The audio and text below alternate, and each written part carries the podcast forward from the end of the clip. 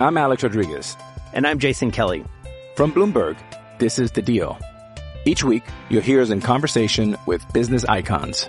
This show will explore deal-making across sports, media, and entertainment. That is a harsh lesson in business. Sports is not as simple as bringing a bunch of big names together. I didn't want to do another stomp you out speech. It opened up so many more doors. The show is called The Deal. Listen to The Deal. Listen to The Deal on Spotify.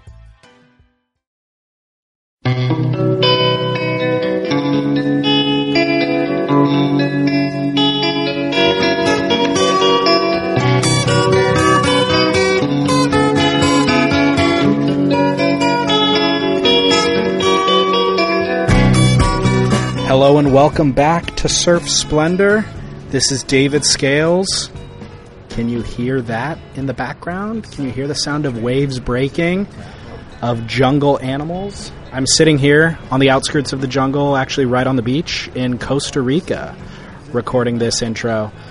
The waves are quite literally 6 feet and perfect. I've been down here maybe 5 times or so, and man, this is as good as I've ever seen it. I'm going to post a couple of photos on Instagram at Surf Splendor if you want to see what the waves look like right now. And down here for a week, having a blast. So I hope that you're getting good waves wherever you are at.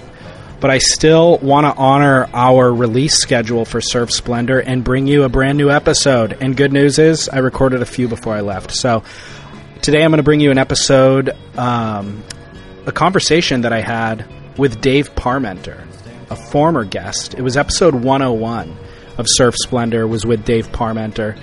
And if you haven't yet caught that episode, I highly encourage you to pause this right now, go back into the archive, find that episode, because in that episode, we detail Dave's biography, basically, his history as a former pro surfer, surfboard shaper, a writer, a surf historian, married to the queen of Hawaiian surfing, Rel Sun.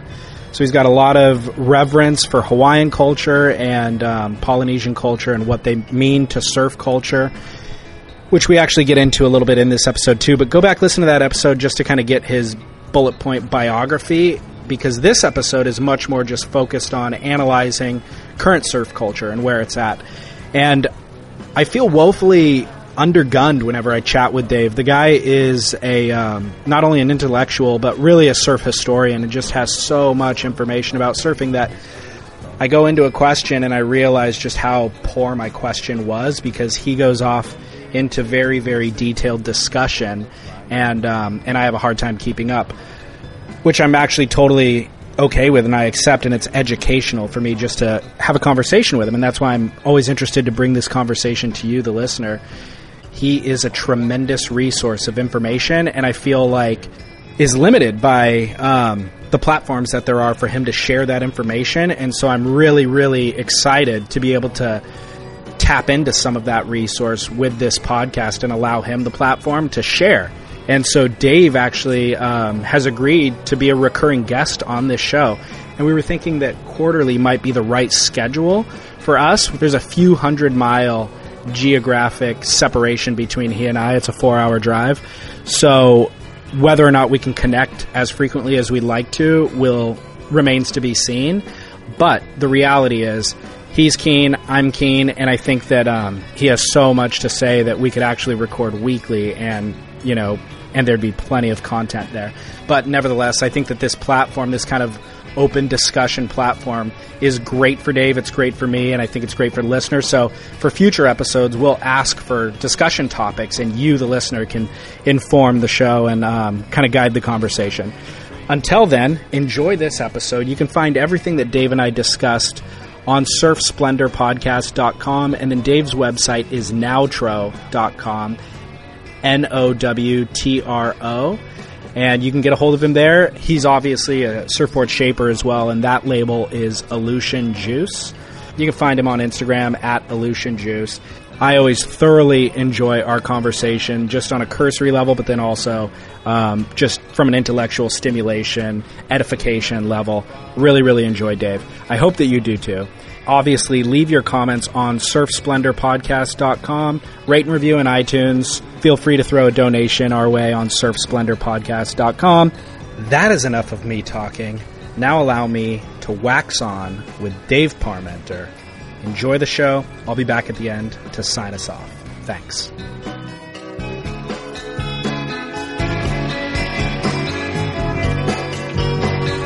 Do me a favor. Yeah. Scoot over and get right up on the mic.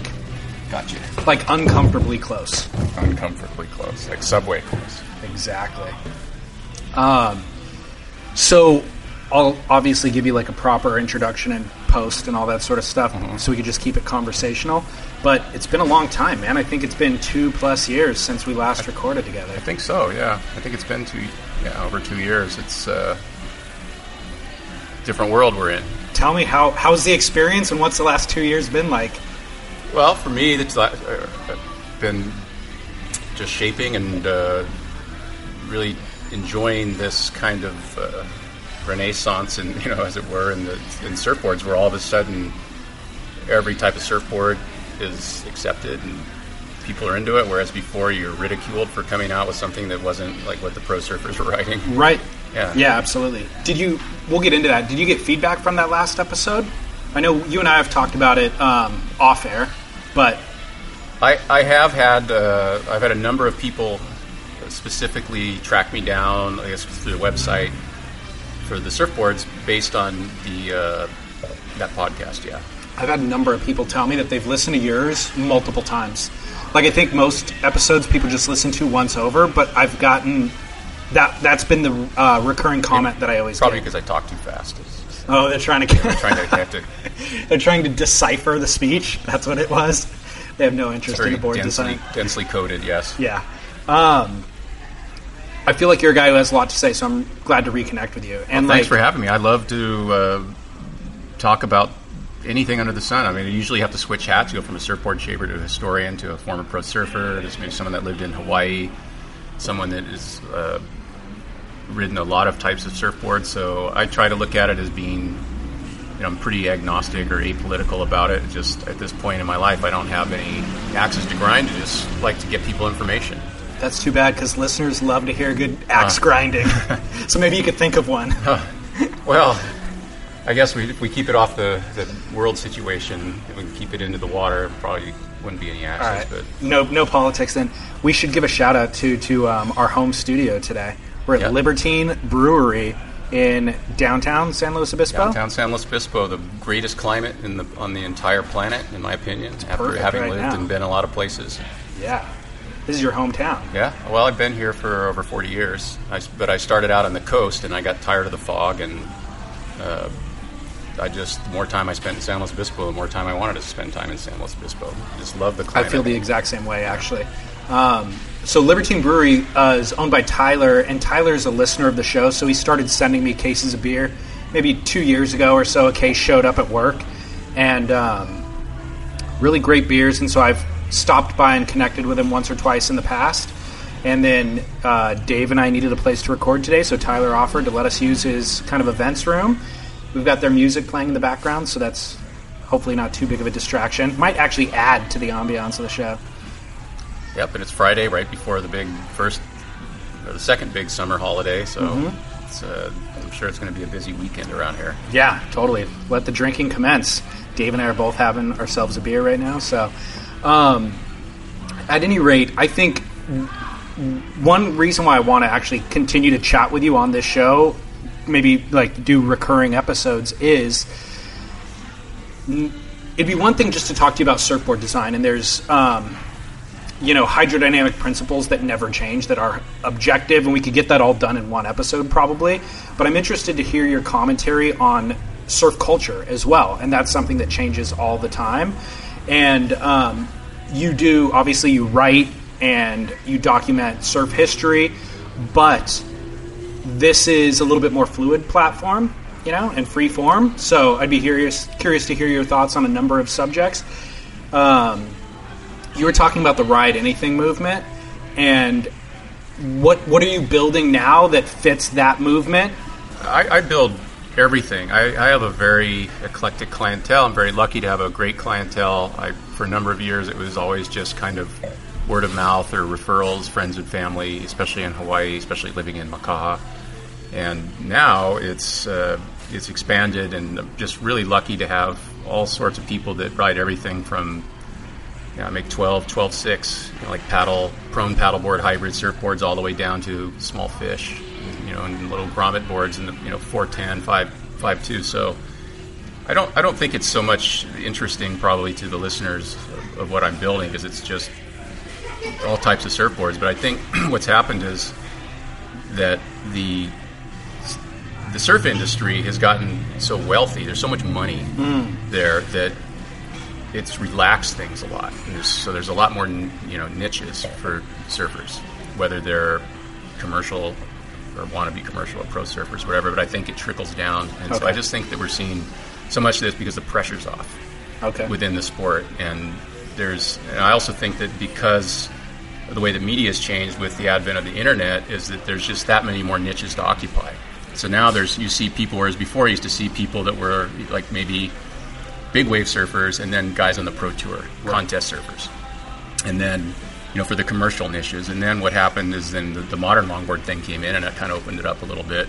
But now there's the competition to get in the limelight is so extreme that now you just have people that ride, you know, only longboards that are old style longboards pre-1970 with D fins and with a beaver tail, and they never ride over like 3 feet. Right. You know, and there's a niche for that, you know, and it flies in a lot of places, not just Japan. And so I think that there's a lot of people, you look at Derek Hines' trip and all these people that are doing circular surfing or Elias surfing, is for people to occupy a niche or a limelight, is everybody had to spread out. Mm-hmm. There wasn't enough room, you know, obviously, and Kelly Slater sucked all the oxygen out of the room too. So I think that the freedom that we're seeing comes from the, you know, just the expansion of that based on just the wealth that's in the surfing industry. I think you're absolutely right, and like you're not just the big wave guy anymore. Like you're like Mark Healy, he's a waterman, and then you've got big wave contest guys, big wave free surf guys that only surf whatever. There are all these niches, but what I've also seen is that there's the haves and the have-nots. There's no middle class of professional surfer anymore. There's guys who are barely scraping it together with just like wetsuit and clothing deal and maybe a little bit of a travel budget. And then there's John Florence making $4 million a year. There's not a lot of guys making the $100,000 a year. You know what I mean? Well, but I think the democratizing of the media, whether it's YouTube or Instagram or whatever, there's still an entryway for people that don't have a connection in, you know, the Dana Point Mafia, as it were, or grew up on the North Shore. There's still a back door into it with persistence, or just like, hey, look at me, like, you know, 30,000 likes or something. Or I mean, you can kind of get some traction that way. And those guys have sponsors that are outside of the surf industry too, oftentimes, which is really interesting, which I don't know that we've seen that much of in the past. I guess we had like the Smirnoff Pro and stuff like that. There was non-surf. Yeah, I think that obviously Peter Townend and Ian Cairns and those guys, when they with the ASP, they were just ahead of their time because this is what they wanted, and and now it seems like it's so easy. It's like we never can imagine it not being this easy to get those kind of non-surfing corporate sponsors or the kind of recognition that surfing gets. Yeah, you were talking about fulfilling a little niche. I feel like what's been happening in the board building side of things anyways is like the big companies are suffering. Like the largest brands that we've all known that have been here for the last 20 years or whatever aren't selling as many surfboards as they once did, but there's a lot more little guys who are maybe generating 300 boards a year who are still making 300 boards a year. Their business hasn't gone down, but there seems to be more of them as well, I guess, filling those niches that you're talking about. I absolutely agree with that. I think it's a healthy thing, and it's necessary. Yeah. I think the big labels are going the route of the dodo the same way that they did in the 60s with the shortboard. Okay. You know, they have, you know, there was a vested interest for these big labels with huge showrooms full of 10-2 nose riders, you know, with, you know, T-bands and tail blocks and everything. There was a vested interest for them to keep those boards viable when all these people started going to the backyard to build surfboards. And There's I think there's a saying in paleontology that, you know, like dealing with dinosaurs, is that over ornamentation always leads to extinction. And they're too big, and the way that the surfboard, the equilibrium of the surfboard, is really, the way that you build them is really a cottage industry. And it's always, I remember Gordon Clark telling me too that the best thing is to be kind of in the middle, be kind of a medium-sized builder. The small guys have a hard time, and the big guys have a hard time. The best thing is to be in the middle, efficient, building it on a cottage industry, probably on a local level, and that's the kind of thing that he always supported. Yeah. Do you feel like the price point for those boards now is higher than it's ever been? It's way higher because there's an appreciation for, I think all the kind of perceived value in a surfboard is coming out of the cosmetics, like the glassing that you see from some of these premier glass shops with really good resin tints and cut laps and pin lines and you know, like the one of my, to name names, is my premier glasser's Waterman's Guild in Santa Ana, and I've been using them for since, you know, like the early 80s. Oh, okay. Before I was even shaping, you know, commercially, they did a lot of Rusty Priesendorfer's boards. And, you know, you see the level of work. Like, I don't feel bad giving somebody a surfboard, you may say a 6'5", single fin, 6-channel board, gloss and polish with tints. It's not a big deal to charge the prices that you're seeing for those things because they look so nice and they're so well built. Yeah. And I think that people are willing to pay for artisan craftsmanship across the board, whether it's a... like a cutting board, or a knife, or cheese, if you remember, too, or that model existed in the surf boom in Japan for a number of years, from the 70s and 80s, and they always had, they would pay high, you know, a lot of, you know, high prices for something that was really on that artisanal level. You know, they value that kind of craftsmanship, and I think maybe like what we're catching up to here in California and the mainland is kind of like turning Japanese. You know, where people are appreciating the craftsmanship in these boards and realizing after we've rebounded from the whole molded thing during the surf boom in the early 2000s and through to the recession, there was so many stamped out boards, so many, you know, what you call pop outs or molded boards, and some of them were good boards, but I think that this newer generation of surfer wants to have something that, like a lot of things that the hipster or millennial thing wants, is they want something local and sustainable and built on a smaller level that's it's not just, you know, shipped in by the container with a serial number on it.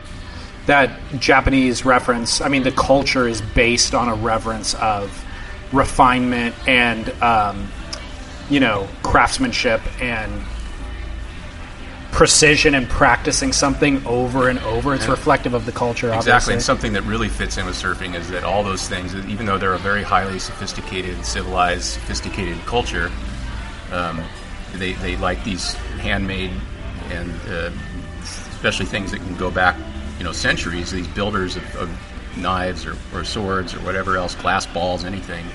But they also have a deep appreciation for how those things interface with nature. Yeah. Or it doesn't matter how much technology's gone into it, because it's really, it's that reverence for the space and nature and that poetic side of nature and how those things fit in. And that's the surfboard.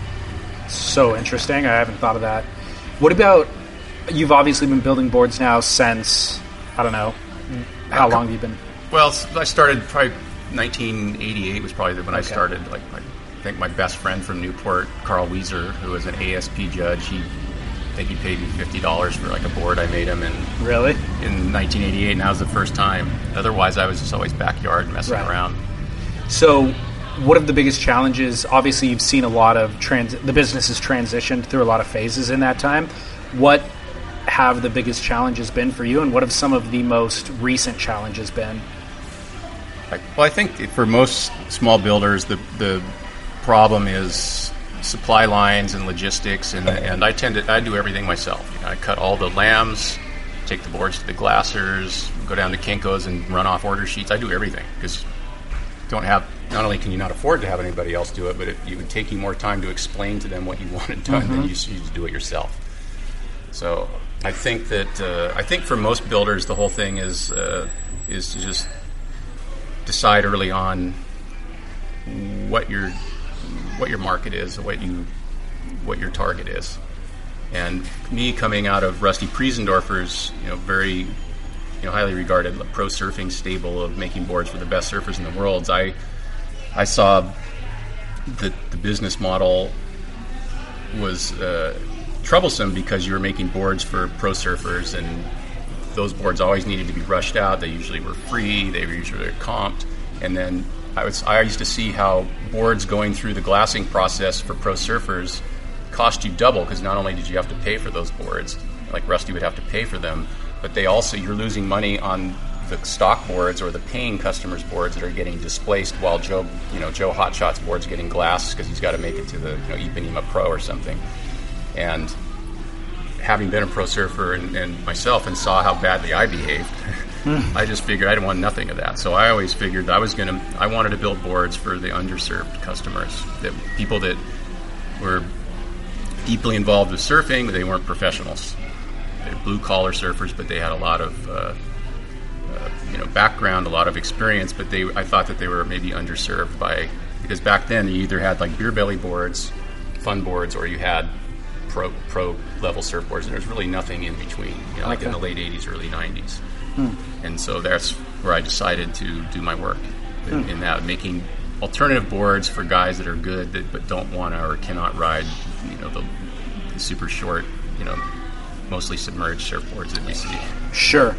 Well, I mean, you started off by saying listeners wouldn't be interested in hearing exactly what boards you're building, but I'm curious, what do people come to you for? If you don't have a line of models on the website that they can pick and choose, are they just coming to you for your recommendation? I feel like a country doctor, like in the 1940s, where people come to me with problems, and they're not getting... They're getting underserved by quackery out there, or they're falling for the marketing, the hang tags, and the other surfboards. And I just give it to them straight. You want to talk to me about what your problems are, and I'll tell you what works, what doesn't, why, or how many iterations of this type of design we've seen since Tom Blake, and when we just go from there. Yeah. And just like an honest appraisal and discussion of what their symptoms are, and then we try to build something that's an honest, reaction to that. Seems so logical. Using all the components. Well, you just look at components. Every component, everything you do to a surfboard, adds to or subtracts from certain things, like things that make a board fast, make it stiff. Things that make it loose, make it slow. And one of my biggest things that I tell people that I almost have to cut and paste almost in every email that I send out is that when they ask me, well, so-and-so says this, how does this work? How do these fins work? And I say, everything you do or put on a surfboard does something, but it's not always what they say it is. Right. And that's probably the biggest maxim that I could think of. Well, I posted an episode with a surfboard shaper recently, and somebody left a comment going, hey, why don't you talk more about how a double concave performs in the water, or a single concave? Explain these design elements and how they translate in the water. And I didn't reply to them yet, because I kind of wanted to maybe have the conversation on the air, but really it's kind of because of what you just said, which is, yes, there's hydrodynamic principles at play that are objective, but they interact with the other design principles differently. Well, and that's the only part of it, because there's too many variables. The biggest problem is the variables also in the surfer themselves, in the wave. So you throw in all these things, and it makes it basically impossible to say, categorically across the board that this does this, and, it's the surfer itself. There's just, even on the exact same board, even if everybody agrees that a certain bottom contour or a certain shape does this, then you're going to have a surfer that's a certain height, different stance, different fins, all these, how the board's glassed, how it's sanded, different flex patterns and things, and that's even changes through the life of the board. Too many variables. Right. So it ends up being kind of what I always say is that kind of cut and try period of aviation in the 20s and 30s and up until the war, and where people could go out and build an airplane, fly it, come back, carve it like a boomerang, throw it up, see if it goes. Yeah. We're still in that thing. There's when someone comes out and tries to test tank it, or say that you hear these really seductive sounding technical terms, it's usually bullshit. Totally. Yeah. But it also feels almost like a cop-out to give that answer to the guy who wrote the comment, because then what are you selling, or what magic are you working once the customer comes to you and says, I have these needs? How do you answer their questions? You're talking about shamanism right there. You're talking about people go in and they'll get some sort of ground up root or, you know, chicken bones and said, this will cure your ills here, and then it's fine. They go away happy. The customer or the patient goes away happy because they, you know, a shaman has given him that. Yeah. So I think a lot of that's the problem between superstition and that kind of fetishistic way that people deal with surfboards. And I've always just tried to look at it like airplanes. You know, they everybody can agree on a plane. It doesn't matter whether a 30-hour pilot or a 3,000-hour pilot go on a plane. They can say, yes, it has these handling characteristics. And we can't really do that in surfboards because of all the variables and all the psychology and everything. But try to look at the same principles that aeronautics, aerodynamics, and everything works on, and try to apply it to surfboards, basically just to keep the bullshit out of it. I feel like in all areas of design, everything usually regresses back to like the simplest form. And a lot of, especially with something that has that many variables, I'm inclined to just think that like the most simple lines, the most true curve without asymmetry or even channels or whatever tends to feel right to me, because there are too many variables. And once you start adding these different contours and these different angles, I don't know how to account for it in terms of performance. And so I tend to gravitate towards simplicity. Yeah, but then that belies the fact that how many surfboard advances we've had that were mistakes. Okay. A lot of things were just mistakes in production. Someone was asleep at the wheel. A board came out of a jig backwards, like the Belzy Pig, or Morris Cole's forward V, or other. There's been a lot of things where mistakes have happened, and we just go, "Oh wow, that works. Let's run with it." So it's really just cut and try. And simplicity is good, yes, but you just have to know what your components are. Like each design component, you know, width, thickness. I think we're in a very narrow. Nothing's ever going to change in surfboards. We know how wide is too wide and how narrow is too narrow, how long is too long, and we're there. So within that, boards are just always going to expand and contract, back and forth, and they're going to mix, you know, genres. You're going to see wide-tailed boards and employing some things from, you know, pro surfing boards or long boards, or you're going to see things that we've learned from tow boards, you know, infiltrating it, and it's fantastic. As long as people look at it, you know, without that superstition or that mumbo jumbo. Yeah. You can't just. It's really easy to bamboozle people. I see it all the time. But just as a surfer, another thing that I don't see, there's a lot of great shapers out there. There's not many designers. Okay. And why is there not many designers? Because we don't have many surfer shapers left. The people that have really made an impact are surfer shapers. You know, your Simon Andersons, your Mark Richards. We're still coasting on those guys. Wayne Lynch. The surfer shaper is what gave us all our big design leaps. It's always been backyard. It's always been a guy trying to get out there in the water to try something the next day. It's never been a big concern, a big label, a big factory. They've never done anything except for refine things. Right. Make it look prettier, maybe improve the materials. But the design elements are there. If you ride a lot of different surfboards, if you try everything that you can possibly try and are open-minded and objective about it, then if you do go into a shaping room and you're a shaper, you can apply that, because you can just go, well, I know from past experience, seat of the pants, being a surfer, that this works. I wonder if I leaven it or kind of balance it against this. But too many people are brainwashed by the media, surf media, and what they see, what the pros are riding, what the hot groovy shapers that are in, you know, Surfing Magazine winning Surfboard Shaper of the Year, what they say. And so therefore they're always just going to end up being, you know, kind of shunted into that fashion of what's in fashion with cute model names or whatever. And what you really need to do is just approach it practically, just, you know, totally objectively, just going, well, we know that flats make a board fast. It creates resistance, so it's stiffer, so let's leaven it or balance it against this. It's that simple. And then it takes a shaper's control over the tools and the foam and the knowledge of that to bring it to the table. But I would much rather ride a surfboard from a board made by a really good surfer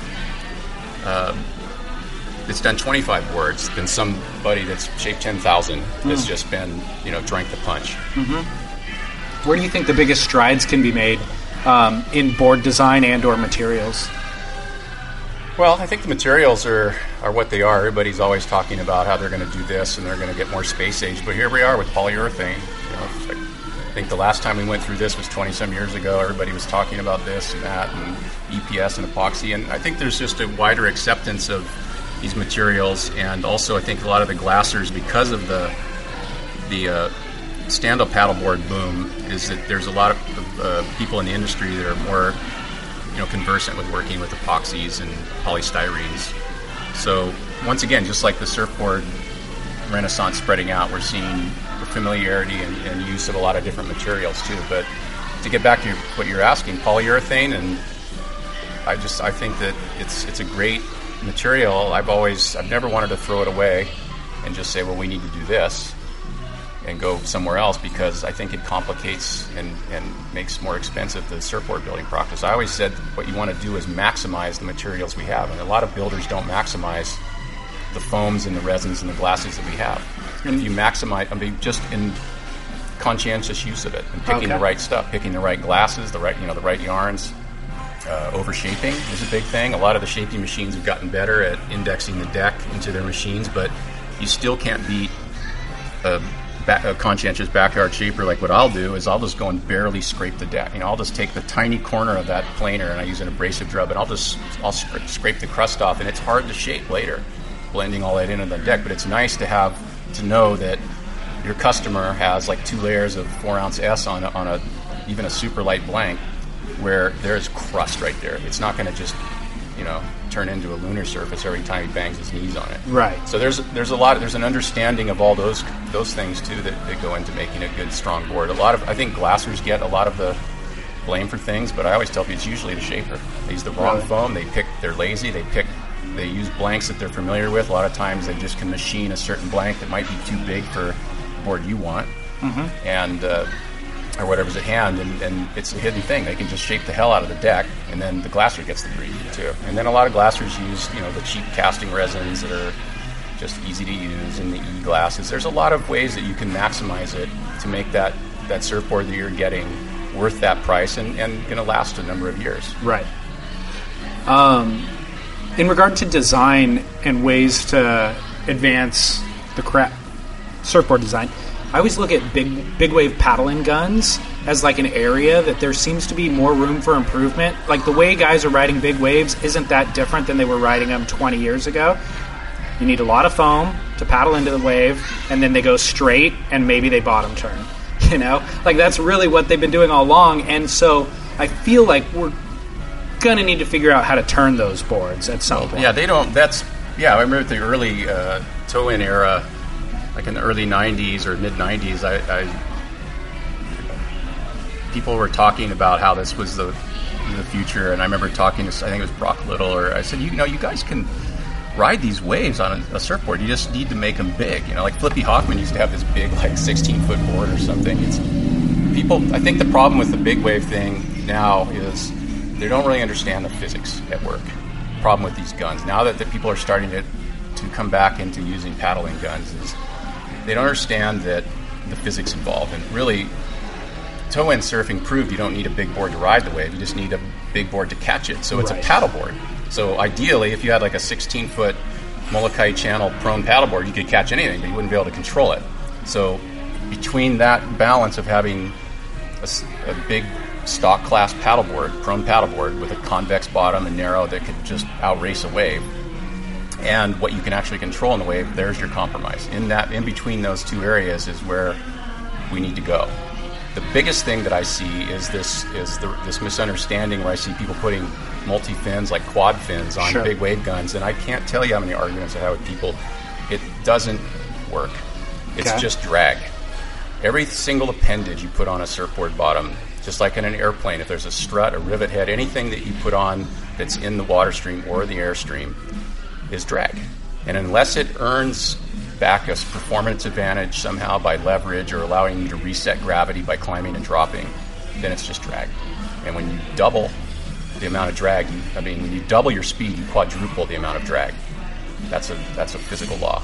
So what happens when you see these guys on some of these poorly designed boards, especially at a place like Mavericks, which is a perfect inclined plane, it just keeps building. And so you get these board speeds that build up.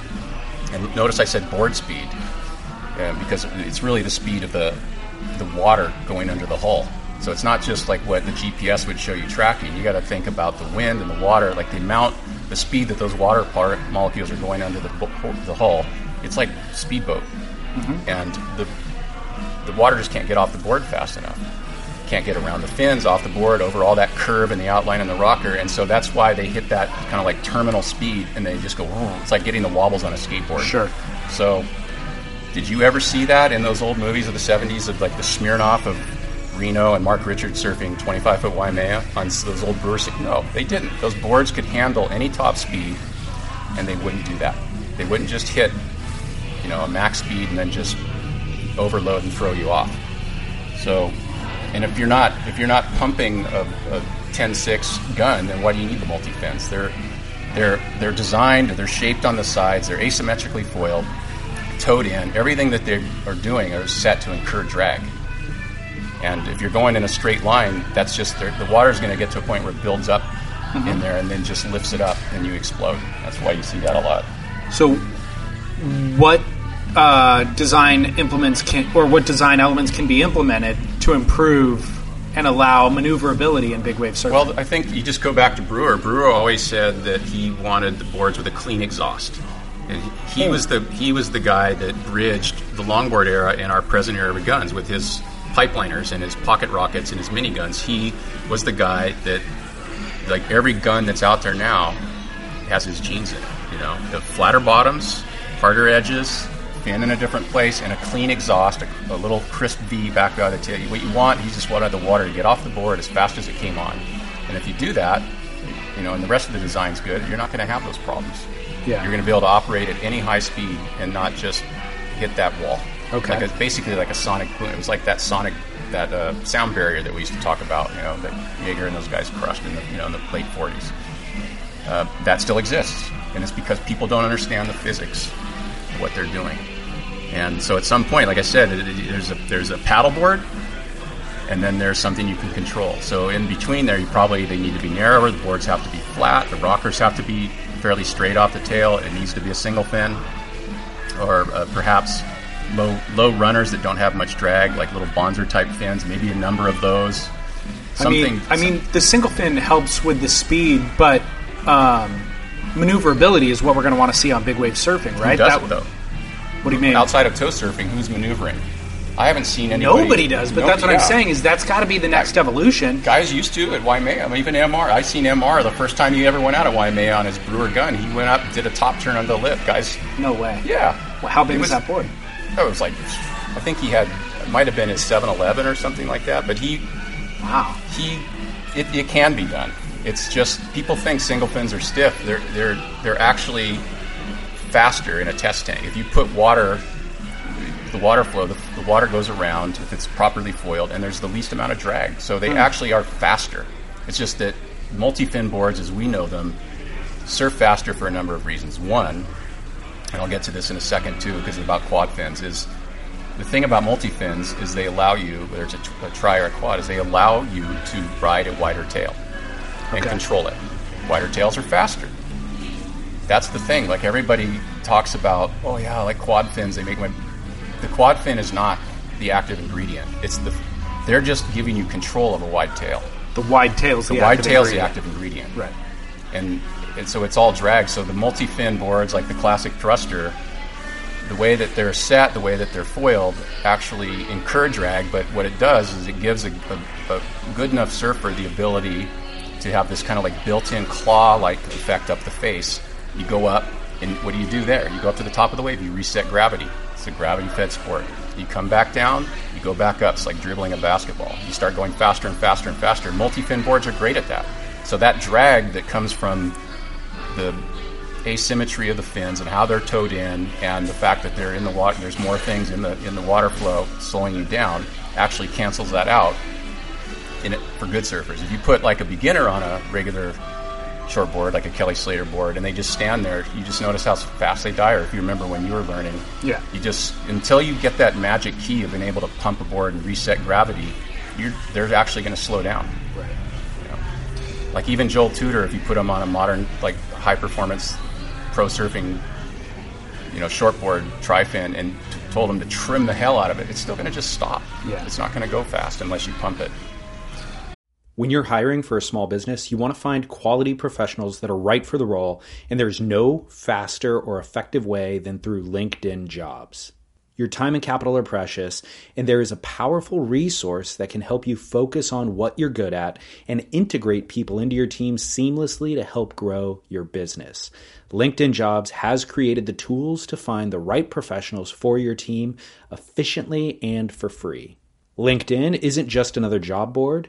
Everyone is already on LinkedIn with their resumes and references, and now LinkedIn has designed a hiring platform to connect you with candidates specifically qualified for the job that you post about. More than 1 billion professionals meticulously organized to connect people by skill set to help us all advance our position. 2.5 million businesses already use LinkedIn for hiring, and 86% of small businesses get a qualified candidate within 24 hours. It's that fast, easy to use, and effective. LinkedIn Jobs can help you write job descriptions, filter the right person to you, and give you the tools to help you interview them like a pro. LinkedInjobs.com/surf is where you go to post your job for free. Yes, totally free. That's LinkedInjobs.com/surf to post your job for free. Terms and conditions apply. I'm Alex Rodriguez. And I'm Jason Kelly. From Bloomberg, this is The Deal. Each week, you'll hear us in conversation with business icons. This show will explore deal-making across sports, media, and entertainment. That is a harsh lesson in business. Sports is not as simple as bringing a bunch of big names together. I didn't want to do another stomp you out speech. It opened up so many more doors. The show is called The Deal. Listen to The Deal. Listen to The Deal on Spotify. So you, bringing it back to the big wave thing, you've used a number of examples of things that have already been done that were successful in the past that we've gotten away from. I'm curious if there's some brand new design implement that would change the game. No, there's nothing, because once again, it's if people are paddling into those waves at, you know, Peahi and other places where there's a lot of wind, is the primary thing. The number one prime directive is catching the wave. You just, otherwise you're not doing anything. You have to catch the wave, and then when you're on the wave, you have to be able to have some sort of control. If we're talking 25, 30 foot surf. So what can you do? You can reduce the drag on the board so that you can get away with a bigger board, because obviously there's none of those control problems on a 5/8 toe board, right? No. So maybe you know, like golf ball dimples, like the old phaser bottoms, but done in another way. Anything you can do just to reduce that drag, so that you can, the board can hit those speeds, but you still got to paddle into the. That's another thing. I think a lot of the guys that are commercial big wave surfers, maybe they haven't grown up doing paddleboard races, or they're not comfortable on big boards, like, say, you know, like my friends in Makaha or something, or lifeguards that you see on Oahu, comfortable with boards up to 13 feet or more, 16 feet, and that comfort with those big boards is really going to come into play when it's the day. You know, it's dirt tog, and you got to go out. And it's 30 feet, and if you haven't spent a lot of time on a board that's over 12 feet, it's going to be a liability. Yeah. Are you building a lot of big wave boards? Not really. When I moved to Hawaii, that's kind of what my forte was here in California, and then it just kind of vanished. I think a lot of people went away from big guns for a while with the toe surfing, or then having the longboard back. Yeah. And, you know, that's kind of like what I was more of a gunsmith, you know, like I wanted to do like what Pat Rawson and Brewer did and work on guns. And I was hunting some big game around the Central Coast at that time, and I needed it for my own equipment. So it was, everything that I was shaping is informed by my own experience of going out to these big bombies, pretty much alone usually, and trying to catch waves that I thought were pretty much uncatchable. You know, they were problematic. Yeah. Are you still chasing that experience? No, not really. After living in Makaha, it's kind of hard to get excited about that. Really? Yeah. I would think Central Cal has... It is, but it's... I lived, like, Makaha Point was my front yard, and it was like, to me, for my kind of surfing, being a down-lane surfer, it's like the best kind of... Yeah. It's hard to go back to just big, sloppy, like, boil-infested... I'm doing other stuff. I'm out in the miles offshore on my canoes and doing downwind runs, and I just keep moving out offshore, further away from everything. Is that right? Yeah. You ever think about going back to Makaha? Like living back there? No. It's Hawaii's changed. This area's changed, and I think you just got to keep moving. You just got to keep.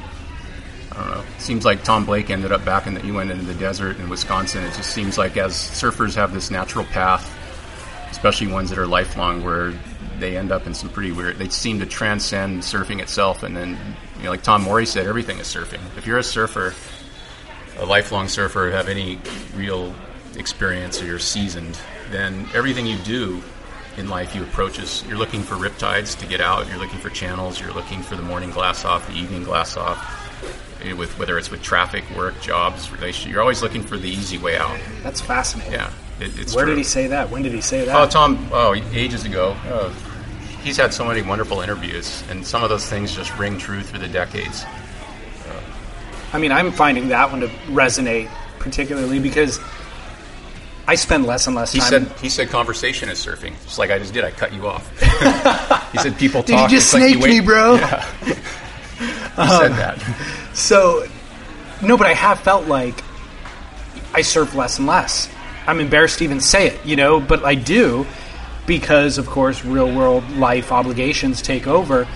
But as the years have gone by, I actually feel less guilt about it than I did maybe in my late 20s because of what Morey said is recording this podcast right now is actually a version of surfing for me. This is actually satiating part of my desire to surf. And I know it's not the... Well, the culture of it and the history is just as important as the act. Is it? Well, of course. I think it's important. Is it just as important? I think it is. I think that we don't see it now, but before this, the big commercial boom with pro surfing and in the 80s and the multi-billion-dollar surfwear companies, surfing at a point like in the 70s when I was just coming of age in it, it had a very real chance at being a viable subculture. Something that was like, hey, look at this. This is like we're the first like postmodern Native Americans. We've turned our back. We've rejected these things, and now look where we're living. We're living with, subtly influenced and aware of all the seasons, of tidal rhythms, of all these fluctuations of nature that haven't been done by people since they lived closer to the land here. Surfers were like the first people, and they were living. They founded the health food movement. And the way that we dress, all these people around us that want to live here and on the coast, it was, the surfing culture or subculture that made that attractive and made it viable.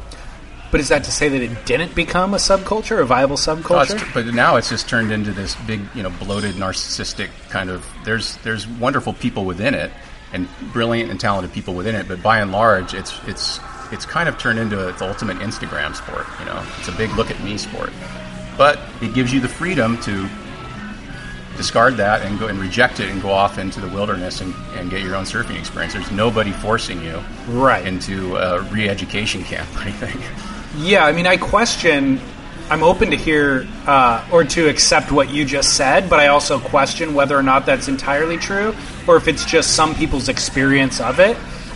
I think what you said earlier about not feeling guilty about surfing less as you get older, but, a Jedi Knight, as he gets more powerful, fights less, right? Just being a Jedi, and then sometimes, eventually, you just completely, evolve away from that. You kind of, like I've seen, like someone like Wayne Lynch, who kind of transcends surfing and goes into sailing, and he's actually, you don't need Phil Edwards and Greg Knoll. They don't need to surf. They're still surfers. They're still making boards. They're still part of our culture. That completely contradicts what you said about surfer shapers being the pinnacle expression of shapers, though. You know, like, you still need to be connected to the ocean. They're doing it the way that they got into it from the beginning, though, which is boats. All surfboards were before, you know, that kind of like Simmons or the planing hole, and then their flat bottoms, like in the shortboard era, was always informed by boats and canoes.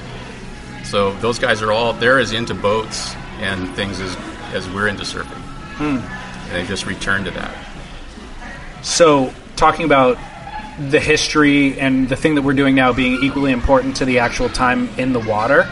I'm not saying about time in the water. I'm talking about like what people see as performance being the be-all and end-all. Like the actual act of surfing is important, but it's the icing on the cake. It's what, at the end of it, when you get to be older, what has that taught you? Has it made you a better person? Has it made you be, you know, more almost Japanese in your appreciation of nature and open spaces? Is it led you to literature and poetry, or like, I mean, is it, or are you just going to be a Spicoli? Right. So I need to define the term more specifically. And for me, what that term is now, the act of surfing, isn't shredding a wave. Whereas when I was 18 years old, that's all that it was to me.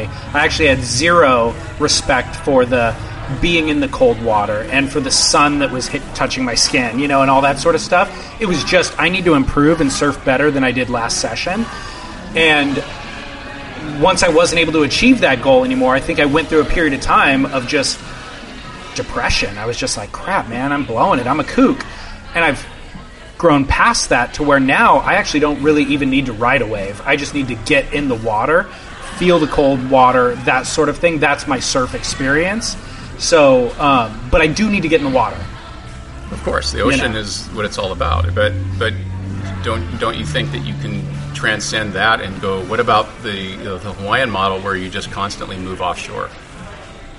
You just keep moving out into the open ocean, and you take those skills. And what about all the guys, you know, the Cabells and the Minoses and whatnot that sailed to Tahiti, and or the ultimate model is the pre-contact Hawaiians that sailed throughout all the, you know, the constellations of all those islands by star and the front of the seas and birds and everything. Like they wouldn't do that if they were just sitting in the shore break riding Merricks, you know? Man, way to throw Merrick under the bus. So the ultimate expression might be the Buddhist monk who's just meditating on it and being there in his mind's eye. You know what I mean? Yeah, but I think a good corollary to that would be that ultimately surfing, if you distill it down to over a whole lifetime, if you want to take the Jedi Knight model, is that it's just about reading water. That's what it's all about. It's all about reading water. So to prove that, how fundamentally it changes you being a surfer, whether you're been surfing 2 years or 40 years, is every seascape painting you see or every wave you see in the back of a movie, you'll never, ever again be able to look at the ocean and not mentally ride the wave. You make sense out of it. We'll never be like all the non-surfers that look at a stormy sea or a seascape or a wave breaking in the back of a film and be confused by it. It's chaos to them. It doesn't make sense. It's scary. To us, there's, even in the wildest storm, there's patterns. We can read the water, and it makes sense to us. Yeah. On a macro and micro level, and so that changes us as people, and it should change you. It changes how you deal with life and traffic patterns, and I just find that my whole life is built on those principles. And once you learn to read something as complex as the ocean, especially at its most dynamic interface in the impact zone, is that you're able to process information and make judgments in other like more terrestrial parts of your life, totally like a Jedi compared to the average person. And so isn't that just as important as like how many times you went off the lip last week? You know? More important. Well, in the long run, not when you're a kid. When you're a kid, have at it. Go out and tail and everything. But at some point, like Sam Reed, who was Duke Hanamoko's friend and biographer, as he said, a great quote is, a mature man cannot remain a hot dogger. You know, at some point, you're going to have to mature, grow up, and seeing like 60-year-olds on shortboards like trying to like do aerials or their tongues hanging out of their mouth while they're trying to rip is kind of pathetic. Oh yeah, it's interesting being able to process kind of water movement and applying that to your terrestrial life. I hadn't ever thought of that, and I do think of the surf experience, my surf experience, as being therapeutic, and I just thought it's like, oh no, being one with nature is what's the therapeutic part, and that allows me to be a better partner in a romantic relationship, or a better son and a better employee to my employers, all that sort of thing. But I think actually you're right. Maybe it is part therapy, but it is also part just being able to process. Yeah, maybe it's like to paraphrase John Steinbeck, who said about travel, what you could say about big wave surfing or the ocean, is he said that the surest way to bring on ruination is to think you can control it. He said it's like marriage. He said travel is like marriage. The surest way to bring on ruination is to think you can control it. So anybody that paddles out and thinks they can control the ocean and a big surf is not going to get very far. Yeah, that's what kook slams is for. So. You love kook slams too? Oh, yeah, I love it. It's the best. It's great.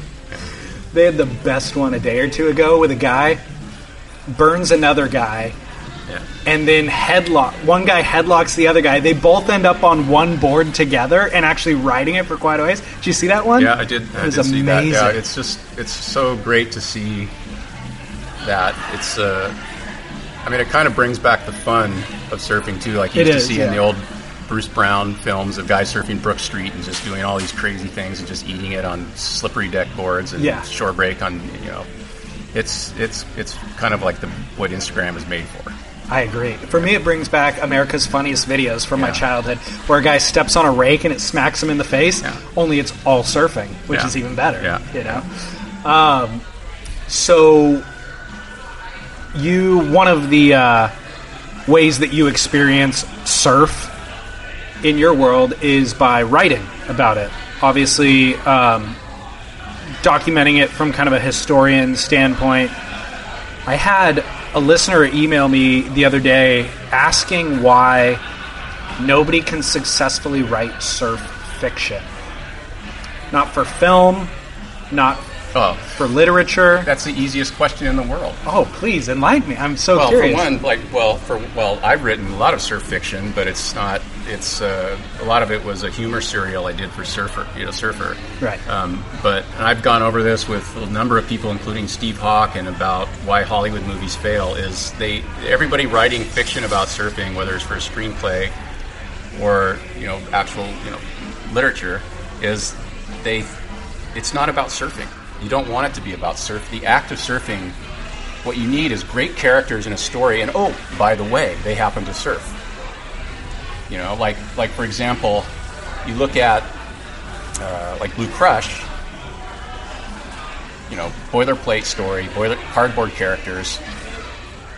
But if you took the film from 1981, Breaking Away, if you'd seen it, it's about these small town guys, back in the Midwest. One is wants to be a full-on Italian bike racer. Coming of age story, complex relationship with parents. It's funny, but you take those characters and you put them in a movie like Blue Crush, you'd kill it. Mm. It would be a great film. It's to my mind, the only surf movie that ever got it right was Apocalypse Now. Right, that little. Film within a film there, especially if you see the expanded version. It's because it's about the people, and it's like I said, just by the way, they happen to surf. Surfing, it's not about surfing, and they get the cart before the horse. It's a really good point.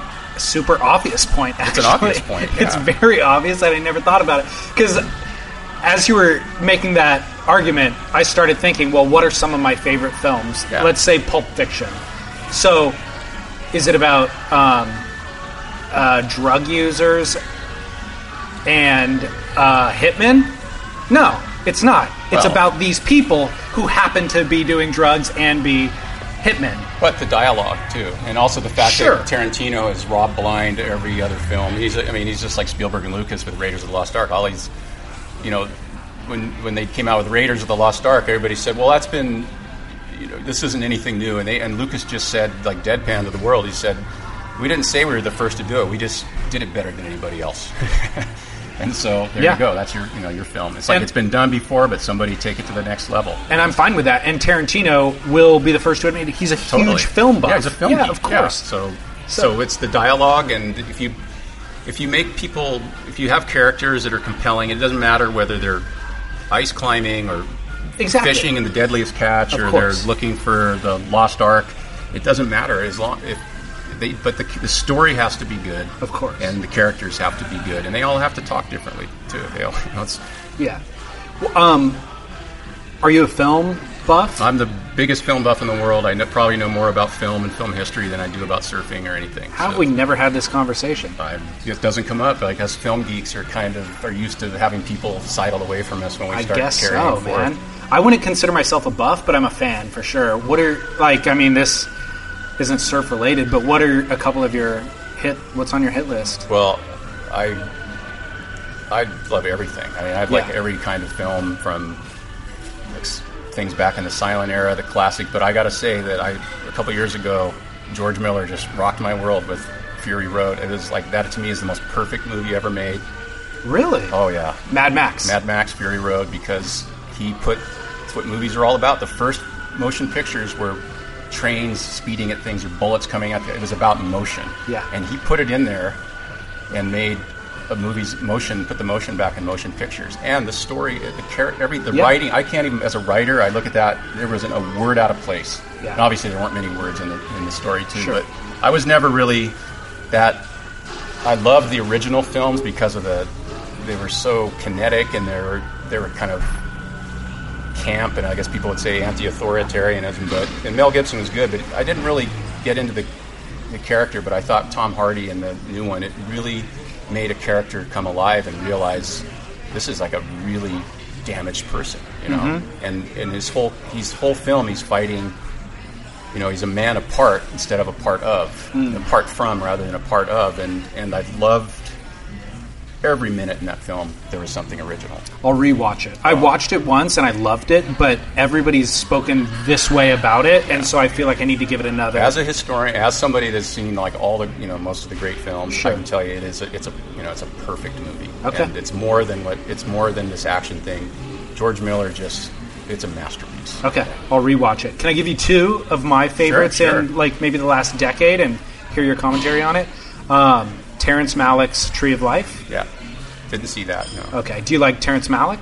Not particularly, no. Really? No. Oh, I'm more of like John Sturges, John Ford, classic, like just tell the story. Okay. You know? I feel like he's telling a story of a grander scope.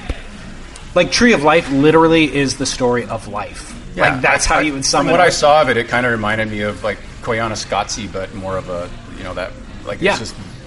It's kind of, you know, like Led Zeppelin lyrics or something. You just kind of, it's how they sound rather than...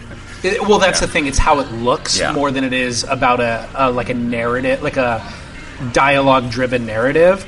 But he's a visual storyteller, and it's a compelling story, and he does a successful job telling it kind of in an abstract fashion. So that I really, really loved, and it's something... What I love about it is I can just re-watch it, and it works on a very cursory level, but the more I watch it, the more I get out of it. And the other film that I would say fits that same billing is Charlie Kaufman's Synecdoche, New York. Yeah. Did you ever see that? No, I haven't seen it. Ebert raved about it and never got around to seeing it, but I've heard... It's compelling. Yeah, it was kind of like, from what I read of the reviews... And I read everything I can about every film just to kind of do my homework, and that it was kind of did for film what James Joyce did with Ulysses. You know, it breaks through into some other kind of stream of consciousness or way of telling, you know, story. So I definitely would be into reading it, you know, seeing that. You know? Yeah, I would recommend it. I mean, it's depressing, but I love it. You know? Let's talk surf film then. Are you a fan of surf film? Oh, yeah. Growing up, I don't see any modern ones, but... Why not? I think it lost me kind of during the momentum era when it just went to be like single maneuver shots. I kind of, you know, I like more of the classic. Endless Summer, Free Ride, Morning of the Earth. Like that. It's just not compelling to me now to see modern surf films. I agree with you, but I'm not okay with that. Like... I agree with you. Like, I grew up being a huge fan of surf film as a medium, and the fact that I'm not watching it anymore, I don't think is reflective of, you know, my attention span or my interest level or anything. I think it's reflective that the filmmakers are failing us. And so I want to critique it on this podcast and have this continual dialogue to kind of encourage those filmmakers to elevate the platform for us. So...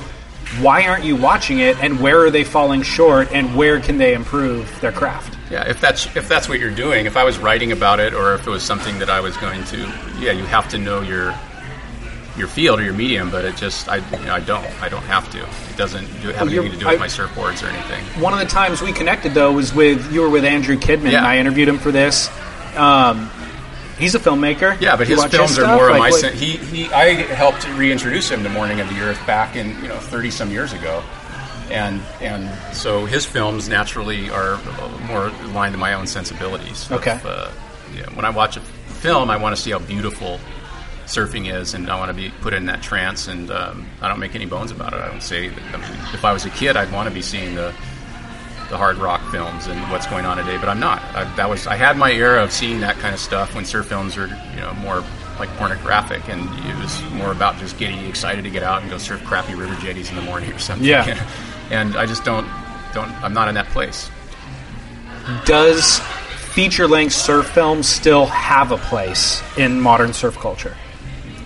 Well, I think one of the important things was before VHS, and in the way that, of course, films are now with the interweb, it was a right, like a tribal right, where everybody went to a vet's hall or a theater and in their wherever they lived, whether it was California or back east, and they got together, and it was a communal, almost religious experience to sit in a thing and see that first wave come up and everybody hooting. That was exciting to be part of it. That's when you realized that surfing could be like a religion, because people were in these cathedrals, and all of a sudden all the petty bickering and jealousies and localism and who was on what side of the tracks, it all just kind of bled away when you saw that first pipeline wave come on. And everybody, I don't think people get to do that anymore unless there's revivals, and it seems like it's too cool to hoot. So yeah. So then, does the 3-minute edit replace it, or does the 15-second Instagram clip replace it? Well, only as like a news cycle, I guess, of what's going on in surfing. I think it's great that it's there for people, because it makes things a lot more democratic. You can see a lot more, of the tapestry of surfing than what we used to be force-fed in the days. You know, like in the old days, it was like a certain amount of filmmakers that could go around the world and afford to make a film, and then a couple key photographers that worked for surfing that were everything that you saw, especially in the 80s and on the 90s, was just kind of a very tunnel vision look at what was going on in surfing for the average person, unless you knew otherwise or you knew other people. I guess as a fan of the medium feature-length surf film, I want better versions of it. Like, I want the attention to detail put into surf film that was put into Malick's Tree of Life, and that sort of thing, where the guy, I'm sure, labored over every camera angle and shot in pre-production, then shot it with a tremendous amount of attention to detail, then spent 4 years in post-production editing it, like literally edited out characters that were written into the script, so I want that level of craftsmanship put in. However, I acknowledge that if Clay Marzo does an insane blowtail on Maui today and Jay Davies gets barreled at the box today, I can see both those things on Instagram tonight. And feature-length surf film doesn't allow that. Doesn't allow me to do that. Like that instantaneous... Well, so that's then what you're saying is what you have to... You have to figure out what you're after, whether there's immediacy or, like I said, the news quality of that, the news cycle of what's going on, and a proper documentary. Like, I would go see a film about even the last surfers in the world on the Pro Tour that I'd be interested in if Werner Herzog made it. Or something like that. Why can't he be making these films? Yeah. Like, why can't... He should be. Yeah. Have you seen some of his documentaries? I've told Andrew Kibben a number of times, I've given a list of documentaries to see if you want to be a filmmaker, that you should be looking at some of these films as a way to, as a foundation. And it's surely possible. I mean, if you look at...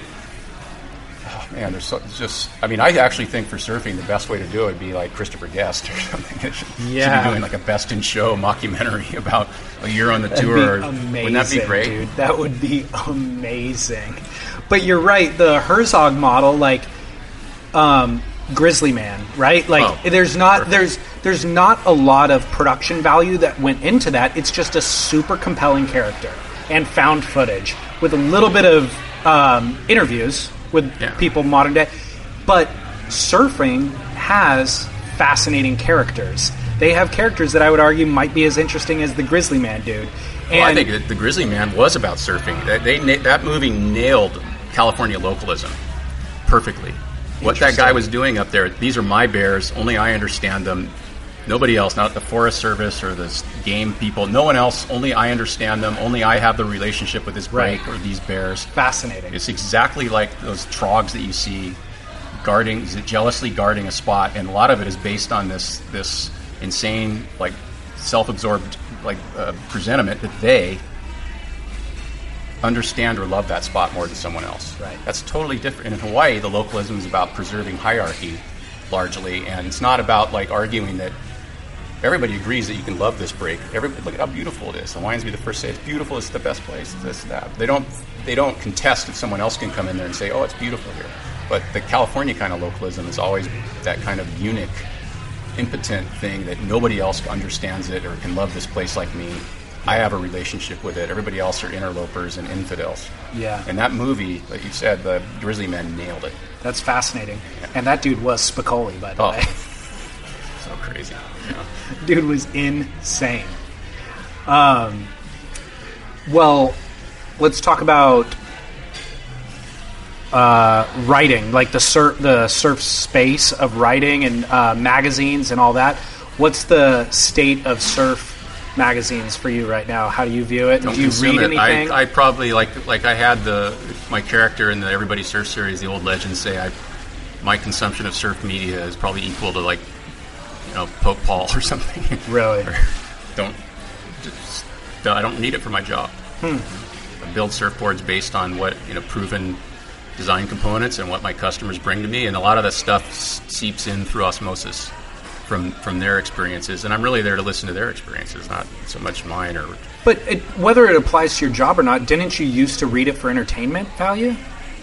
Yeah, when I was younger, when I was a competitive surfer, my relationship with the ocean just is on another level than what I can get from. You don't get any entertainment out of it. It's like when I tell people when I lived in Makaha, when I just said, when your surfing life is better than anything you can get in the surf media or the magazines, why read it?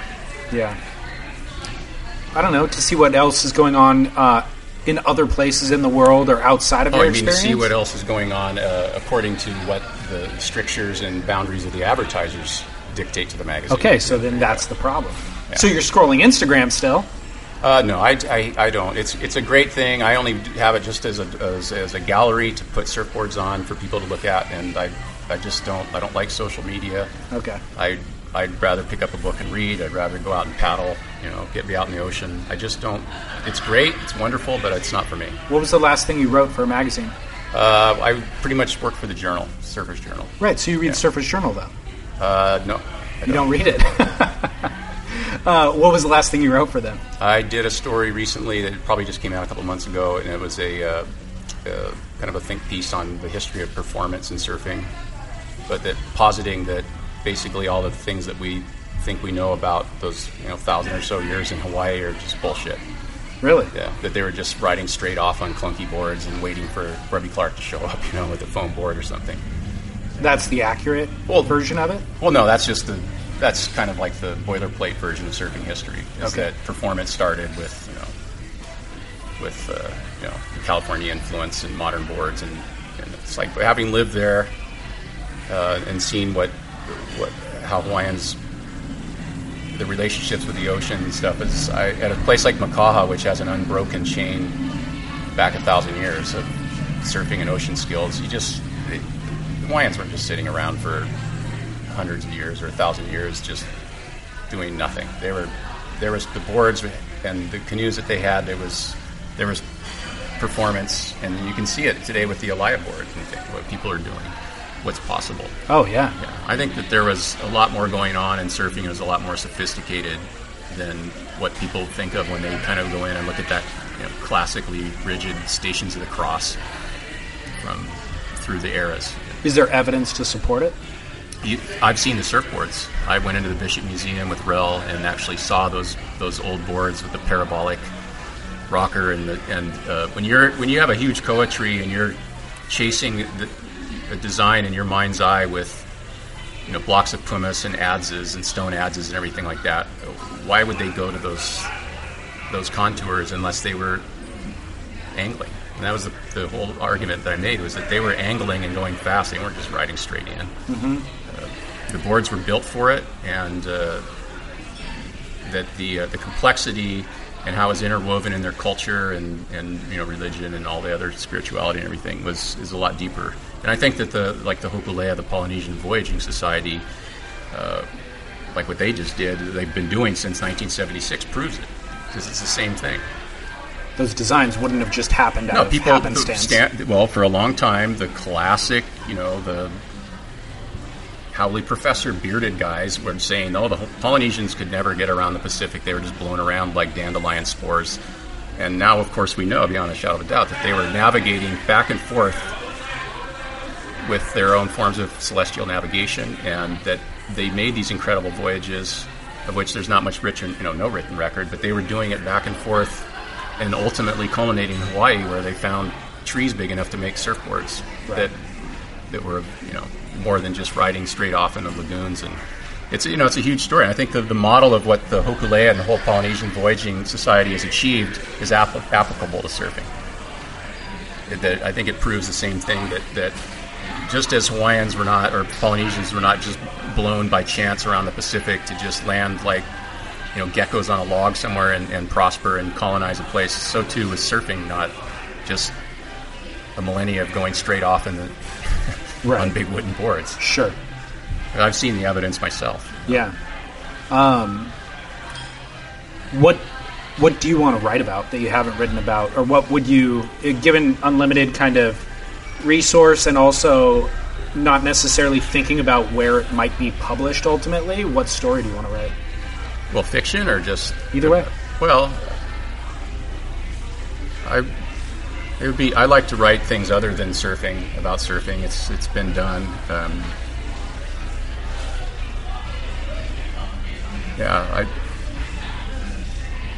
It's... Nothing really jumps to mind. It's hard to come up with things. If I'm going to do a story for the Surfer's Journal, they're a really writer-friendly magazine, and they're bend over backwards to make things happen, especially with easing like restrictions on illustrations. Because everything, you come up with a great idea, and then they just go, "Oh, well, how do you illustrate it?" Right. But they've always been really good. But it's hard to come up with things that get me excited enough to do it, because I want to do something fairly original. I want to do something that hasn't been, flogged to death. Right. Do you visit any surf websites? No. Not at all. No. Like I said, it's not because I'm a Luddite. It just doesn't interest me. I'm out trying to learn other things. I hear you. That bandwidth is required for, you know, we're in a very perilous time of our history, and for many, many, many years I've been reading about the history of this last century and trying to see when we're going to be on the Fury Road. Yeah. You know, hopefully it's the Fury Road, not the road, because I'd rather be, you know, have those cars than be pushing a shopping cart around an ash-filled wasteland, you know, like gnawing on a femur or something, you know. So. What does the prospect look like to you, though? Well, it just doesn't seem sustainable. The current model. Current level of consumption and population and just ignorance, and I feel like we're in a period where we're kind of in, like, about 1937 or 38 in the Spanish Civil War, Syria being a perfect example of this proxy war and all it. I mean, Neville Shute, the writer that did On the Beach, he had it nailed. Everybody, it's funny, Neville Shute was an English guy, was an aviation engineer, and he wrote novels in his spare time, and they're underrated now, but some of his books are really, really good, especially On the Beach, which used to be a classic. It actually kind of helped start the whole anti-nuclear movement, and it definitely had a huge importance with the psyche of, like, every Australian of a certain age that I ever met, because the story took place in Australia, where they're down there minding their own business when this nuclear cloud after a war, enormous, like, global nuclear war, obliterated everything, and this cloud's just coming closer and closer to them down in Melbourne, and they know they're going to die, and they just have their suicide pills ready. And I think Australia has done an inordinate share of spilling their blood for all these other belligerents' causes. Incredible warrior nation, like the New Zealanders, like the Canadians, like the Maoris. Nobody knows about it because it's always John Wayne, right, storming the beach in Normandy. But I'm starting to see Australians that don't know what on the beach was and how much of an impact it had. It's well worth reading. But one of the things that Shute wrote about was this miscommunication and mistaken identities for things that the war started with. There was like Egyptian jets bombing Israel, but they had Russian markings, and then somebody blew it, and then all it took was a few steps of retaliation, and then nobody knew who was making the decisions anymore, and then China got into it. And I mean, this was a novel that came out like in the early 60s. It's still pretty prescient. Hey, it's Kaylee Cuoco for Priceline. Ready to go to your happy place for a happy price? Well, why didn't you say so? Just download the Priceline app right now and save up to 60% on hotels. So whether it's Cousin Kevin's Kazoo Concert in Kansas City, go Kevin! Or Becky's Bachelorette Bash in Bermuda, you never have to miss a trip ever again. So download the Priceline app today. Your savings are waiting. Go to your happy place for a happy price. Go to your happy price, Priceline. Do you read any other surf writers? No, I don't. Yeah, but because surf writing to me is just, I wince when I even hear that. Just be a writer. It's like you're a writer. I know. I was apprehensive to even say it. I've always felt that way with like surf journalism. Yeah, what is it? Because there's no journalism. There's no one's telling the truth. Of course. It's not. It's just we're all writing glorified ad copy for our dark overlords, Sure. I agree. Well, so all of those questions, whether you click on surf magazines or read writing, for me, to be honest, the most informative information that I get in the surf world nowadays exists in the comments section on surf websites, on Stab Magazine's website, on Beach Grit's website, in the Surfer Magazine forum, where it's just Joe Schmo making a comment about who won what contest or whatever new surf edit is out. And I found that to be like a much more accurate gauge on the zeitgeist than anything else. Yeah, because back in the 70s at Surfer Magazine, they had a thing called Photos from the Readers. I think they even had it in the 60s. It was kind of the equivalent of that, where there was this thing where people that weren't Jeff Hornbaker or Aaron Chang or Larry Moore could send in pictures, and it kind of gave you that real blue-collar, rootsy, grassroots thing about what was that kind of actually going on in surfing, because the waves could be less than perfect, the surfer might not be a world beater or anything, but I always like that. So that's probably what's going on. I think that's a lot of it, but then there's an additional element, which is I think there's a lot of people that actually work in the surf industry that are commenting on there too, under aliases, saying things that they wouldn't be able to say from their paid employer. Yeah, like Nick Carroll's on there, Steve Shearer's on there. Yeah, but you're already talking about something that's a swamp I wouldn't... you need an airboat to navigate. It's like I don't even want to go into that. I don't have time. I'm reading... And it's not that I have anything against... It's just, roll in the mud with me, man. I've already done it. The magazines were... I lived for them. I used to fight my brother, like bloody nose, to try to get the issue of the surfer surfing when it came to the post box, but...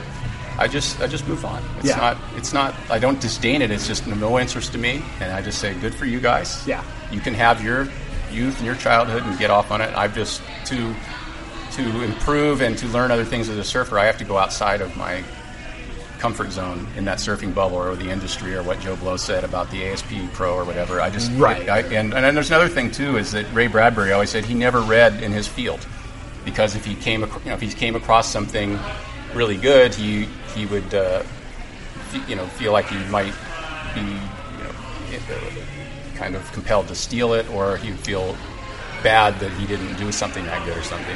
I mean, he never read science fiction.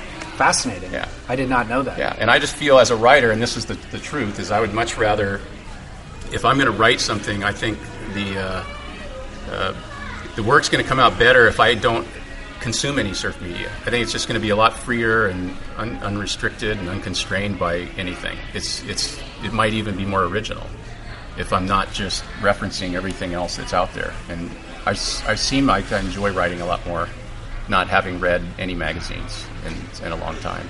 I agree with you. Like I agree with you philosophically, but I can't strip myself away from it either. I don't expect you to. It's not a credo. I'm not trying to. No, I know. It's like single fins. I just make them. I don't try to ram them down people's throats or anything. Are you riding them too? Yeah, I ride everything. You talked about your experience a little bit, getting farther and farther away from shore. What is your current surf experience? Well, the most rewarding thing I've ever done is getting involved in these for a number of years with these super lightweight 21.5 foot, they're one-man outrigger canoes. They kind of started in like the lagoons of Tahiti, but they were perfected in the 80s and 90s, and now in Hawaii it's almost like a state sport, like the six-man. And these are super light 20-pound one-man canoes that have the ama or the outrigger on it, and you in Hawaii especially you surf downwind on it. Okay. So there's this whole cult of downwind guys that are bump riders, and there's races like the Molokai Channel, which is from Molokai to Oahu, and all these other downwind runs that they do. And there's this whole culture about these really, really fast, responsive boats that you go out, people wouldn't even know you're out there. You're out there miles and miles out there, and you're just surfing the whole way. And you're reading the ocean in a way that, like Wayne Lynch talked about sailing, he just said when you're sailing, you're just using parts of your brain you no longer use in surfing. Okay. Because we've all gotten too good or too experienced. Like, it's easy. You go out, you just sit there, you hardly break a sweat, the wave comes to you, go. But when you're out there in that real complex interfaces, you have to, like, I've had to use everything I ever did, like running track and race, every kind of racing I've ever done, surfing, prone paddling, sailing, even flying a bit, and all the canoe paddling. You have all those things have to come, and you're reading water in front of you. It's like a pinball game that's just going too fast for you, and after an hour or so you actually get what I call bump drunk, where you just your brain can't process it anymore and you start to just get dizzy. That's how complex it is. So when you come back to surfing, paddling out in the shore break at like Pismo Beach on a shortboard, it's so slow.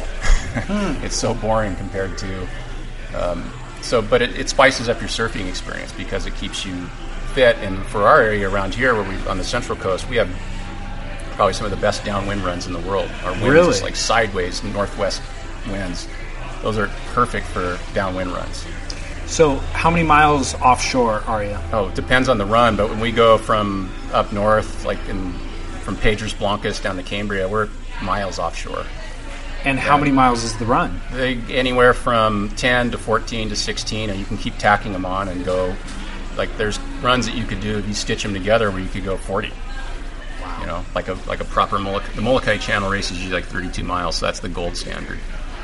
So that, having learned to sail before I learned to surf, it's kind of like coming home to where I take everything that I ever learned in surfing and all those, and water sports and ocean sports and living in Hawaii, and you put it into that. And it's in the racing part of it, what's great is everybody kind of has the same boats.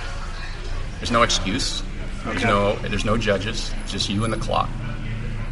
And you're pitting what you know against the ocean, and all these really complex things about the line you take and the tide gyres and the bottom contours and where a surfer can kind of hug the coast and sneak in and catch a wave and maybe gap somebody by. It's unreal. It's like a sailing race, but no judges, and it's always windy. And the best thing about it, it's always room for more. There'd be 500 guys out there, and it's like, hey, right on. It's like surfing. Really? Used to be. Yeah. You see someone with a one man on your car, whether it's here or on Kauai or on Oahu, and you wave. Like they used to hear about guys with surfboards in the 50s in California. Huh. Plenty of room out there. In fact, the more the merrier. Are you building those boards? Or no. They're the company that and I'd like to give a shout out to. My favorite company in the world is Kamanu Composites. That's the only one I know. I was going to mention them, those but guys, I figured. Luke Evslin and all, and his former partner Johnny Puake and all the guys that work there, they're all owner enthusiasts. They're guys that went to UH, wanted to build the best canoes and paddle. They're all race at a high level. Everything's built in Kailua, nothing's in China. They build just beautiful, beautiful boats. Huge waiting list for boats, but they just have a great business model. And Luke himself, Absalon, is a guy you might want to talk to. He's a wonderful writer, huge breadth of depth of knowledge about Hawaii and running a small business there and paddling, and they're just my favorite company in the world. I visited the factory maybe like 4 or 5 years ago with a buddy, Grant, when I was out there. And then I feel like one of them, I don't know if it was Luke, messaged me because he listens to the podcast. Yeah. So they surf too, I would assume. Oh, yeah. Right? Yeah. This guy, in Hawaii, everybody does everything. Sure. Okay. That makes sense. That's maybe why I'm the way I, if I had stayed here all these years, I might just be in a different place. But I think living in Hawaii, you learn from, if you're fortunate enough to be able to participate in these things with Hawaiians, you just learn these things and you come away with a totally different way of looking at your relationship with the ocean, not to speak of just surfing. Yeah, right. So why aren't you building those boats? Well, they're most of those boats, they do shape some of the prototypes by hand, and then they make a mold, but most of it's all done on computers, and I don't have the knowledge. Oh, okay. I mean, I see things that I can recognize, but I'm not. But that's one of the exciting things, is the more that I get into paddling and the more that I apply surfing design to it, and you kind of, these things are, these, like the boat that I paddle is their Kamanu Composites has a boat called the Pueo, which is Hawaiian for owl, and they have a bunch of different models. But when you strap yourself in one of those things, it's like being in a fighter pilot, a little small Spitfire or a go-kart. You're low to the water, the slightest bit of power, they just go, and you just kick the rudder a little bit, and it's like flying. Like I've flown gliders a few times, the sailplanes, and it's like flying a sailplane. And then you just catch a bump, and then you're going, you go from maybe 6 knots up to like 10, 12, 14, and then from that bump, you're looking and seeing where the next bump's forming, and then you just whoop, whoop, a couple more paddles, and you hop into the next one, and then, so you start leapfrogging across the ocean, and next thing you know, 10 miles have gone by, and you're surfing every bit of it. You're not waiting in a crowd, popping kelp bulbs, you know, getting cut off. You're just as good as you can read the ocean, that's as fast as you can move. And fascinating. It's like the most unbelievable thing. It's the culmination of every. I just look at it as the culmination of everything I ever got into as a shore break surfer. That is absolutely fascinating, and it's making me feel really narrow-minded in terms of what my own personal surf experience. Oh, it's what you're exposed to. I was fortunate enough to be exposed to that, living in Hawaii, knowing a lot of great, legendary watermen and all the lifeguards and. To say nothing of Rel and her influence, and having doors open to participate in these things, like with Brian Keolana and his family, and the patience that they teach, the newcomer. I learned a lot, and so I just figured you take it everywhere in the world with you. Yeah, you can never really look at the ocean the same way again once you've seen it through the eyes of Polynesians or Hawaiians. Yeah, you were just in Hawaii. Yeah, I just did a race. I was going to ask why you were there, and my former partner with C4 Waterman is one of the more experienced paddlers in the world. I think he's been across the Molokai Channel and every kind of craft probably like 58 times. Who's that? Todd Bradley. Okay. And so we had a chance to do a relay race, and he's a really good coach. So I'm trying to work on the mechanics of it. So it was good to go and do a race with him and have 32 miles and. Come in and on the escort boat and hear what he was saying. Like he would tell the boat, it's his son that was driving the boat, what I was doing wrong, and then I could go out in the next change and try to figure out how to get the whole kinesiology right. Okay. Because being a surfer, you just want to attack things and you just apply surf muscle. And there's paddling, like less is more. You actually want to slow down and efficiency. Yeah, there's this whole thing, and I'd be out there just trying to. Paddling for a wave, kind of just like with your arms. Right. Economy of motion. What, how'd you guys do? I think we got second in our division, but we're just a bunch of old futz, and it was there wasn't much wind, but it's still like the EV Channel is like my favorite place in the world. I just get chicken skin thinking about it out there. What channel is that? It's the Molokai Channel. Oh, it's just what it's so beautiful out there, and it can be so ugly. It's like one of the roughest channels in the world. Yeah. And it has moments of just beauty, and then there's moments when you just never want to see it again. And the heat, and the jellyfish, and sharks, and these contrary currents where you can just be. It'd be like being in a sand trap swinging for an hour and never getting your ball out of this onto the green, and just the island, Oahu's not getting closer. So it definitely, there's nothing I've ever done in surfing as physically as demanding as that. Nothing. It's been an eye-opening experience. Well, those, or I mean, like conversation. Next time you see a one-man on top of a car or a one-man outrigger canoe, you'll kind of just look at it and go, what's what these guys are up to? Yeah. Fascinating. Listeners should know my beer is empty and yours is still like 3/4 full. Well, you can't, it shows who's doing more talking. Right on, dude. Where can people find you? At nowtro.com. Nowtro. Yeah. Are you still maintaining your blog on there? Are you posting regularly? No, I shouldn't. Okay. I'm terrible at it. Okay. Yeah. You know, I spend all my, David, all my time is... 90% of my time is spent, you know, doing GM, general manager stuff, writing your correspondence. And I think when you're talking about writing something, one of the things that I've realized that what I should do is write a kind of a finally an authoritative compendium on just surfboards, what goes into them, because I spend all my time trying to educate people from myths and wives' tales that they've been fed, and It's incredible. Like some of the there's quite a lack of knowledge. People are eager to learn. They come to it wide open. I agree. But back in the 70s, when I was a kid, everybody kind of worked in a surfboard shop. Yep. Fixing dings or working their way up. So everybody was very conversant with all the materials and foams and the types of glass, and you just didn't hear this level of superstition and misinformation that you do now. Yeah, because the information's largely been controlled by bigger companies that are, I won't name names, but they try to technologize things, you know, that word, it's a Trumpian word. They do it for hang tag kind of things. This all stuff with, like, you know, flex patterns and ride numbers and stuff. It's all bullshit, you know. I mean, I think that their intentions are good, those companies. Like, their goal is to try to simplify it for the end user, but I think it does create a lot of confusion. I think it ends up complicating it because... Yes, it does. The thing is, it's such a complex thing that what you need is the gatekeeper to that is a local shaper. I agree. That knows what he's talking about. And maybe not a big label, maybe not a fancy label, but I think that should be... the one that indoctrinates people into it, and not necessarily me, but anyway, in writing, I spend so much time writing to people, and I go back and I look at, wow, I just did like 5,000 words. That's a whole article there, just trying to explain somebody something about foam sandwich construction and S-glass or quad fins and why this does this and that, and I just think, why not just put it in a book so that people have a resource there? I agree. And totally nonpartisan, you know, apolitical, no axes to grind. It's just what actually works and what doesn't.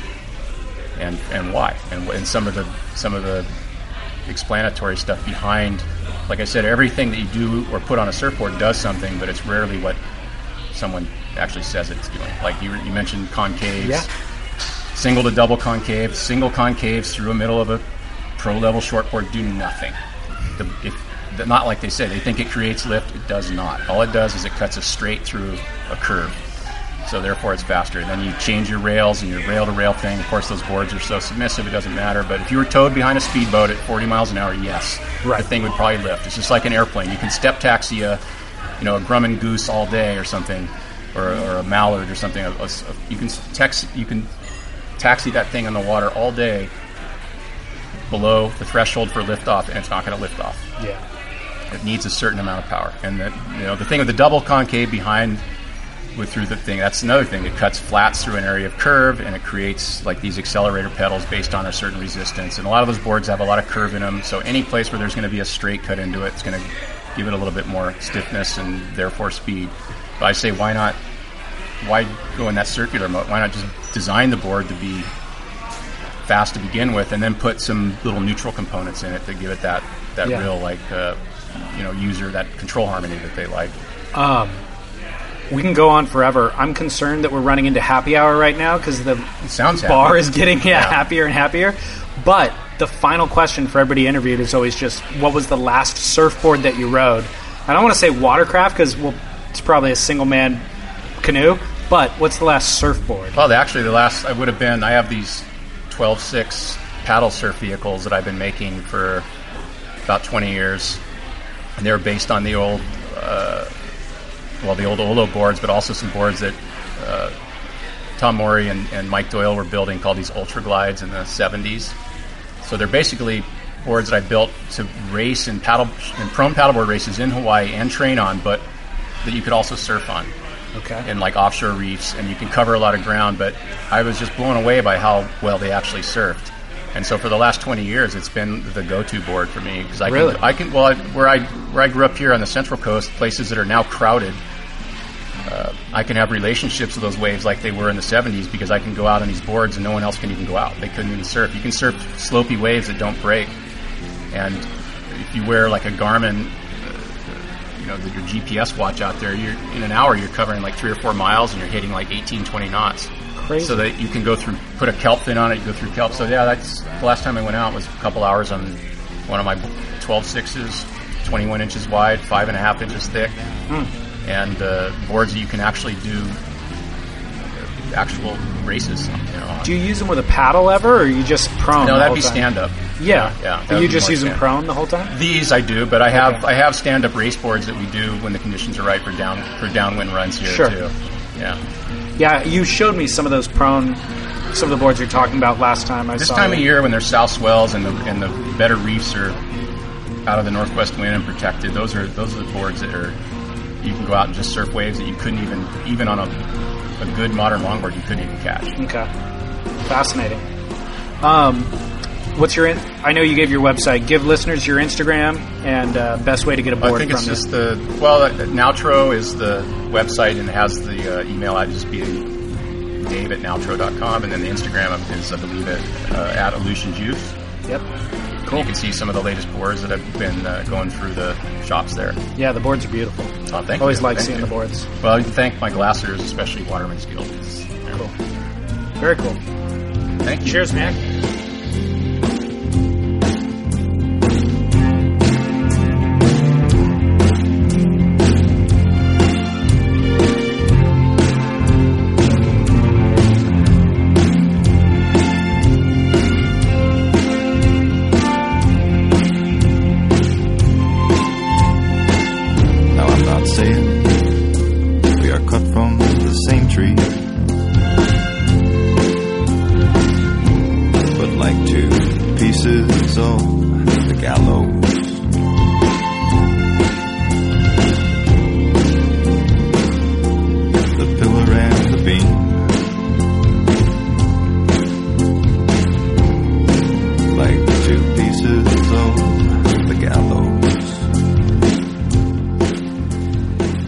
Epic Dave, thanks so much for participating in the conversation. Always look forward to reconnecting with you. We do not get enough time together, so I will make it a point, spend more time in San Luis Obispo. And, I mean, it's a killer place. I don't know who wouldn't want to spend more time there.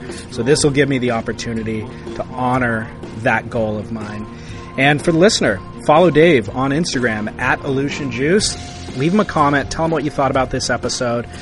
Buy a board from him, support the local small craftsman, and find everything that we discussed in this episode on surfsplendorpodcast.com. Feel free to leave a comment in the comment section. And, of course, rate and review this show in iTunes. Feel free to drop a shekel in the donation bucket on surfsplendorpodcast.com as well. And then, of course, tell friends about the show. That's how this show grows. The more listeners we have, the more we can entice interesting people like Dave Parmenter to devote 90 minutes to chatting with me, the woefully, intellectually inferior host, just trying to keep up with Dave. All right, thanks for giving me something to aspire to, Dave, and thank you to the listener for always listening. Really appreciate that. I'm going to get back into the ocean here in Costa Rica. I hope that you do the same wherever you're at. So it is in that spirit that I, David Scales, for Surf Splendor, encourage you, get back in the ocean, share a couple of waves, and shred on. So I'll tell you now.